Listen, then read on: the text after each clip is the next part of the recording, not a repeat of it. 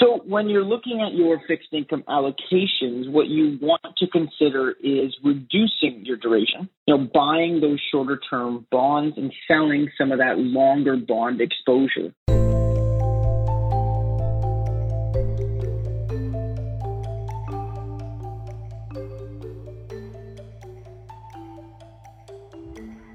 Welcome to Views from the Desk, a special edition of the BMO ETFs podcast. In these timely episodes, we provide the latest investment news and expert commentary on the markets, the economy, and investing. Brought to you by BMO Global Asset Management. Unrest continued to mount in bond markets this week as the cracks in China's real estate bubble grew wider and inflation expectations remained stubbornly high. How should investors manage this risk off moment? For the fixed income side of the portfolio, Chris Heakes, Matt Montemurro, and your host Mark Raes offer key satellite positions to gather yield and protect downside. Our experts also discuss premium yield, base metals, and small and mid cap equities. Before we hear from the team, please consider subscribing to Views from the Desk on your preferred podcast platform. And for many more ETF insights and resources, visit the Canadian ETF dashboard at bmoetfs.ca. Hello, and welcome to our BMO ETFs weekly insight call with our team of experts. I'm today's host, Mark Raes, Head of Product for BMO GAM Canada. I'd like to thank everyone for listening in today. We really appreciate your time.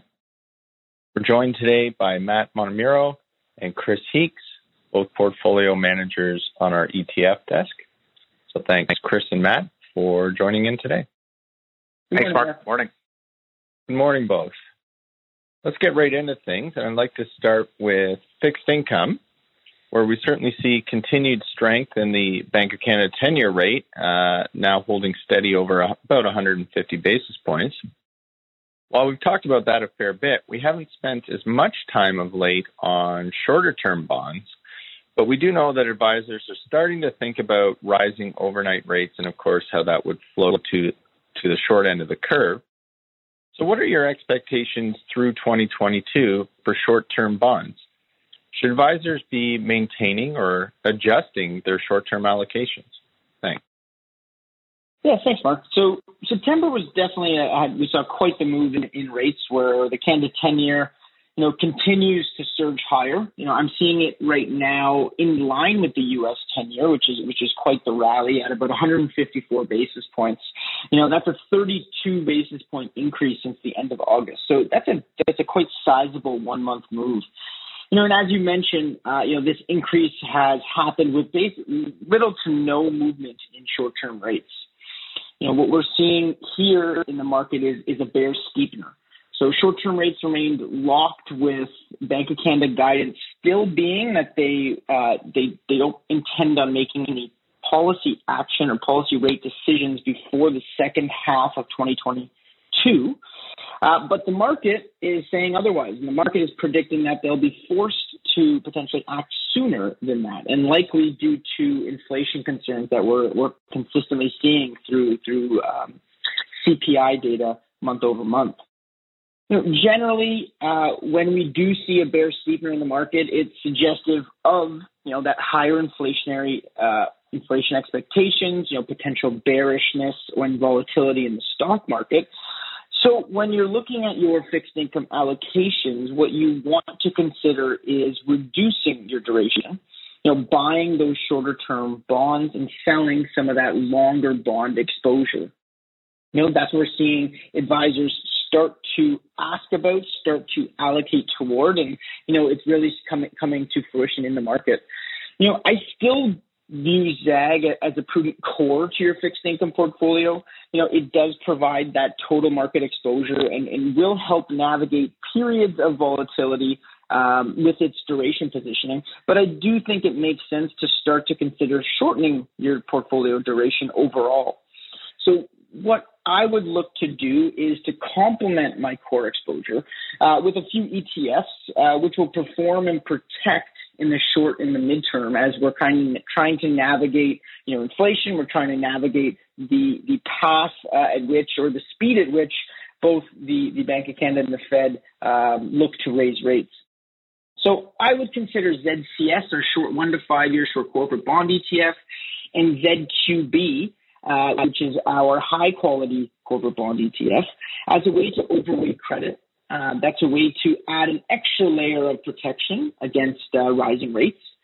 And it would help in shortening your duration uh, from a portfolio level overall. So, you know, Z, ZCS gives you that one to five year corporate exposure. Uh, but I do like ZQB here, and, and, and I think it positions very well in the portfolio given kind of some of the volatility that we, we may see. You know, you're going to be moving up the credit curve. You're, you're going to be investing in bonds that are A rated and above. You know, and I think it, it would help to potentially insulate your fixed income allocation from some of the downside risks of, of those high beta credit uh, names that could see some widening if, if volatility picks up. No, I would also look at an allocation to ZPR as a, as a way to, to provide an uncorrelated uh, exposure to the rest of your fixed income portfolio. Uh, it performs very well in a rising rate environment.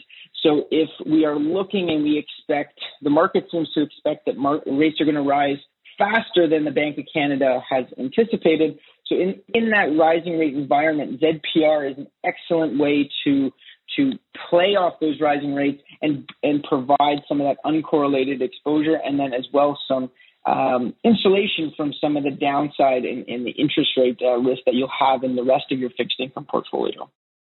Finally, you know, I think inflation again is, is that main concern. Uh, is is one of the reasons why we we are seeing rates um, increase faster than potentially uh, the Bank of Canada has um, signaled. Um, so I would look at ZTIP.F, which is our U.S. TIPS hedge to CAD ETF, to provide that inflation protection.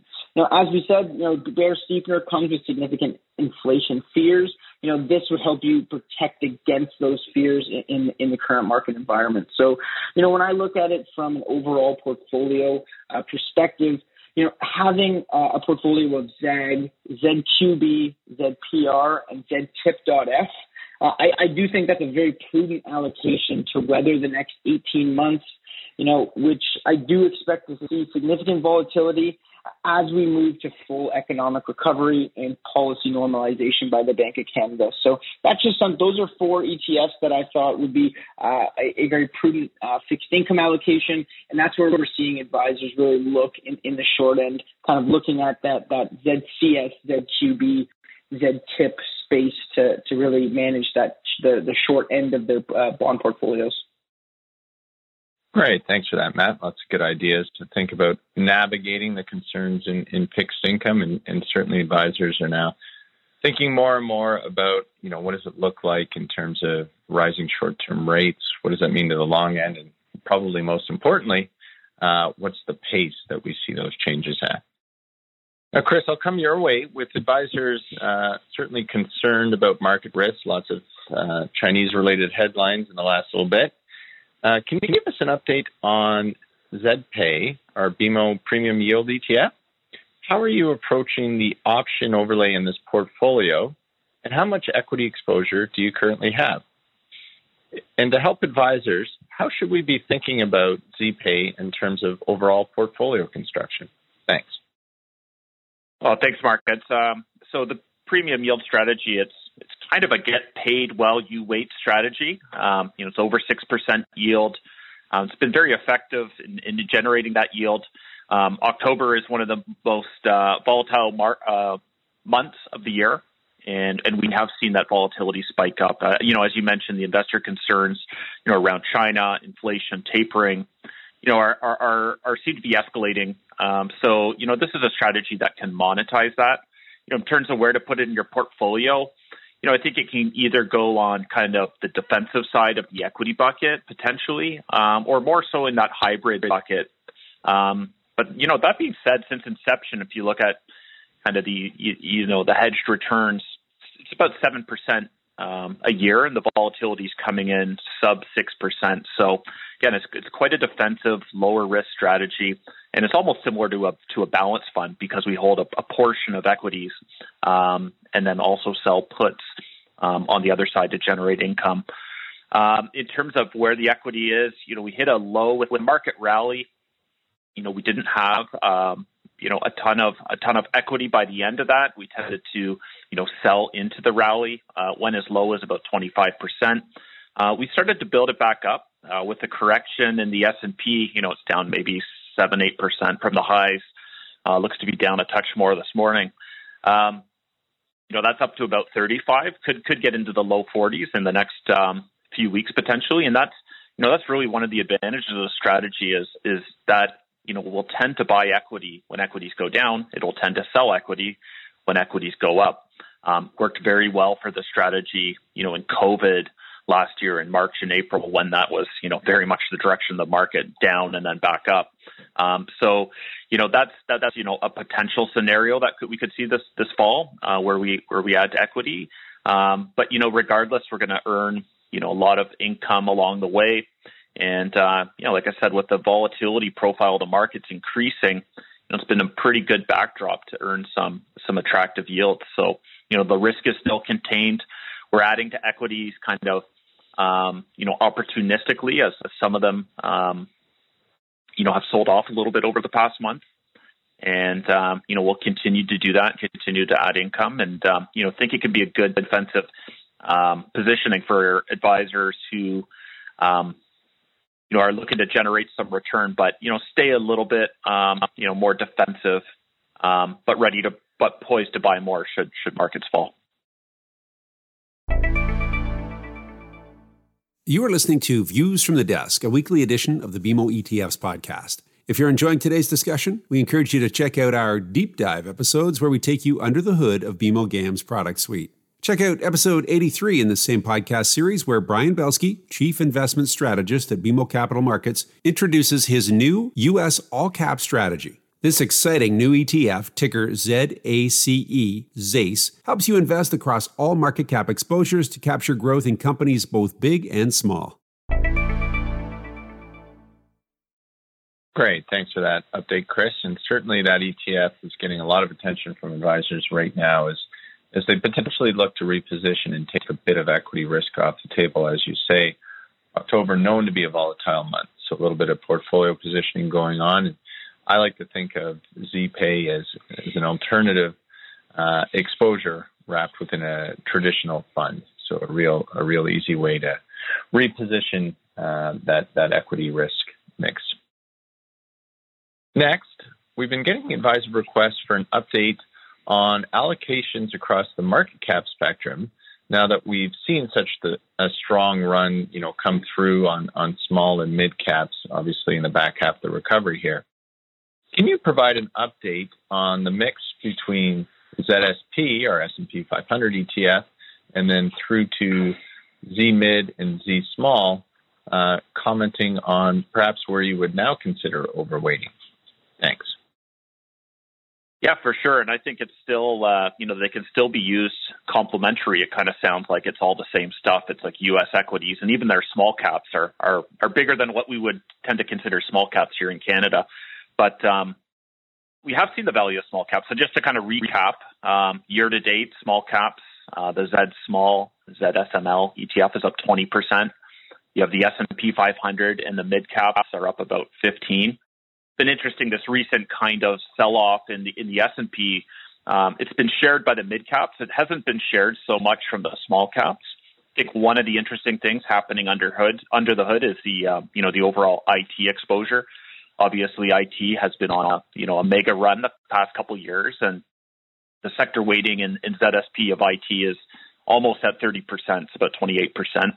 Um, if you look at mid and small, they both have about a 15% weighting into technology, and that's that's certainly been a you know a sector that's been on the radar of, of investors, particular, particularly with interest rates going up. We saw that negatively impact tech in kind of Q1 into Q2, and it's kind of looks like it's happening again a little bit this fall. So, you know, it's been interesting that even though we've had a small kind of correction on the S and P so far, it hasn't touched small cap too much. So, you know, despite the overall you know conversation of that first question about potentially taking risk off the table, within that risk that you are taking on the equity side, you know, it still likes small caps um, to mix it in there with with the you know the headline broad beta, the ZSP, and you know the reason again is it's complementary to the to the um, to the S and P. It's more almost more of a, a real world play, you know, kind of old older economy play versus kind of a you know work from home or new economy play. So it's complementary. You know, part of that comes from tech, and you know the reopening trade is still filtering through some of these smaller companies, and you know we've seen them have higher earnings momentum. Um, you know, at the grassroots level, and, and and then stronger earnings momentum can really you know help drive equity returns over the long term. So, still like having some exposure to small cap, and think it can think it can can can mix in well with the with the S and P. Um, so you know, look look look at that. Um, if you're you know kind of looking to capture some more growth within the risk that you are taking on equities. Great, thanks for that, Chris. So clearly, maintaining that exposure is something you're recommending at this point. and as we've seen, uh, the returns have certainly supported having a diversified exposure, including those small and mid caps. Next, can we get an update on ZMT, our global base metals ETF, where we've seen a correction from its May and June highs? Do you view this as an entry point, or as advisors have been asking, are there bigger market concerns at play that would cause you to pull back at this point? Yeah, I, I, think unfortunately the answer is a little bit of both. Um, you know, I think it's both an entry point, but there's certainly there's certainly market concerns at play. Um, you know, in terms of the the pros bucket, you know, I definitely think that price consolidation from the high that you mentioned is is a benefit. You know, ZMT hit a peak of about sixty five dollars. Um, it's about twenty percent off the highs. You know, kind of trading in the low fifties today. Um, you know, I think when you look back to to May when that occurred, you know, it was a little more peak reopening trade optimism. Um, you know, it's obviously a little more uh, tempered now and also kind of offset by other risks. But I, I do think that's a pro that we've seen some price consolidation. You know, the big pro, you know, is obviously base metal prices um, are on the rise. And if you look at aluminum, copper, um, zinc, kind of all up 20, 40, 50%, tins up 70%. So there's strong price momentum within those base metals. You know, copper is probably the largest exposure within ZMT, and, and again, it's up a healthy 20% this year. You know, and, and those base metal prices appear to have momentum. So I think inflation could continue to play a role here, and I think supply chains as well. That we, you know, have, you know, we know there's a lot of issues with supply chains. I think both of those can help um, base metals to continue to have that positive price momentum. Um, so, so again, I think that's that's your entry point argument. You know, on the con side, if you know you had to temper the view, you know, certainly China, you know, stands out. You know, and they're they're a big user of commodities, including base metals, and we're watching, you know, this China kind of credit crunch play out with regards to um, Evergrande. Now there's another one, Fantasia. There's a, you know, there's some credit issues there. You know, I think investors are a little bit concerned about how long the reopening trade can go. Um, you know, I think the pros do outweigh the cons. So I think the trump card here is that you know China, the Chinese government will intervene to stabilize their economy and protect their economy. And I think by virtue of that, I, I think the pros outweigh the cons. So I think it's an interesting, um, you know, it's an interesting satellite. Certainly, it's a you know it's a higher risk play and, and you know more designed for more growth oriented investors. So size it appropriately. But you know, I think with some of the backdrop this is one that could potentially earn some higher returns. So I think it's a, it's an interesting one to look at, particularly you know quite a bit cheaper than it was a few months ago. Great, thanks for that, Chris. And just looking at the the flows from last month, I think we're certainly seeing uh, a lot more defense in the marketplace, where we we saw fixed income flows, you know, really take a jump, which is implying overall that advisors, institutions are making a bit of a defensive rotation right now. But on a contrarian side, I think something like uh, ZMT is a nice satellite to have to really capture some of that market growth if if it does end up uh, continuing in a positive fashion. So with that, that's the questions that we have for this week. So I want to thank everyone for listening in this week. Of course, I want to thank both Chris and Matt uh, for your insightful comments uh, for your ideas around portfolio positioning and your your updates regarding the various ETFs that we discussed. Lots of great ideas that we can all take back to our own conversations. And with that, I just want to thank everyone one last time and have a great day. Thank you to Mark Raes, Chris Heakes, and Matt Montemurro for joining us on the BMO ETFs podcast. Today, we heard about fixed income solutions, including BMO's short corporate bond ETF that can help investors remove some duration from the portfolios. Our experts also discussed the S&P's lesser-known exposures, ZSML for US small cap equities and ZMID for US mid cap. For more information about the ETFs discussed in this podcast, check out the episode notes, contact your regional BMO ETF specialist, or visit the Canadian ETF dashboard at bmoetfs.ca. That's bmoetfs.ca. The viewpoints expressed by the portfolio managers represent their assessment of the markets at the time of publication. Those views are subject to change without notice at any time without any kind of notice. The information contained herein is not and should not be construed as investment, tax, or legal advice to any party. Investments should be evaluated relative to the individual's investment objectives, and professional advice should be obtained with respect to any circumstance. Any statement that necessarily depends on future events may be a forward looking statement. Forward looking statements are not guarantees of performance. Views from the Desk has been brought to you by BMO Global Asset Management.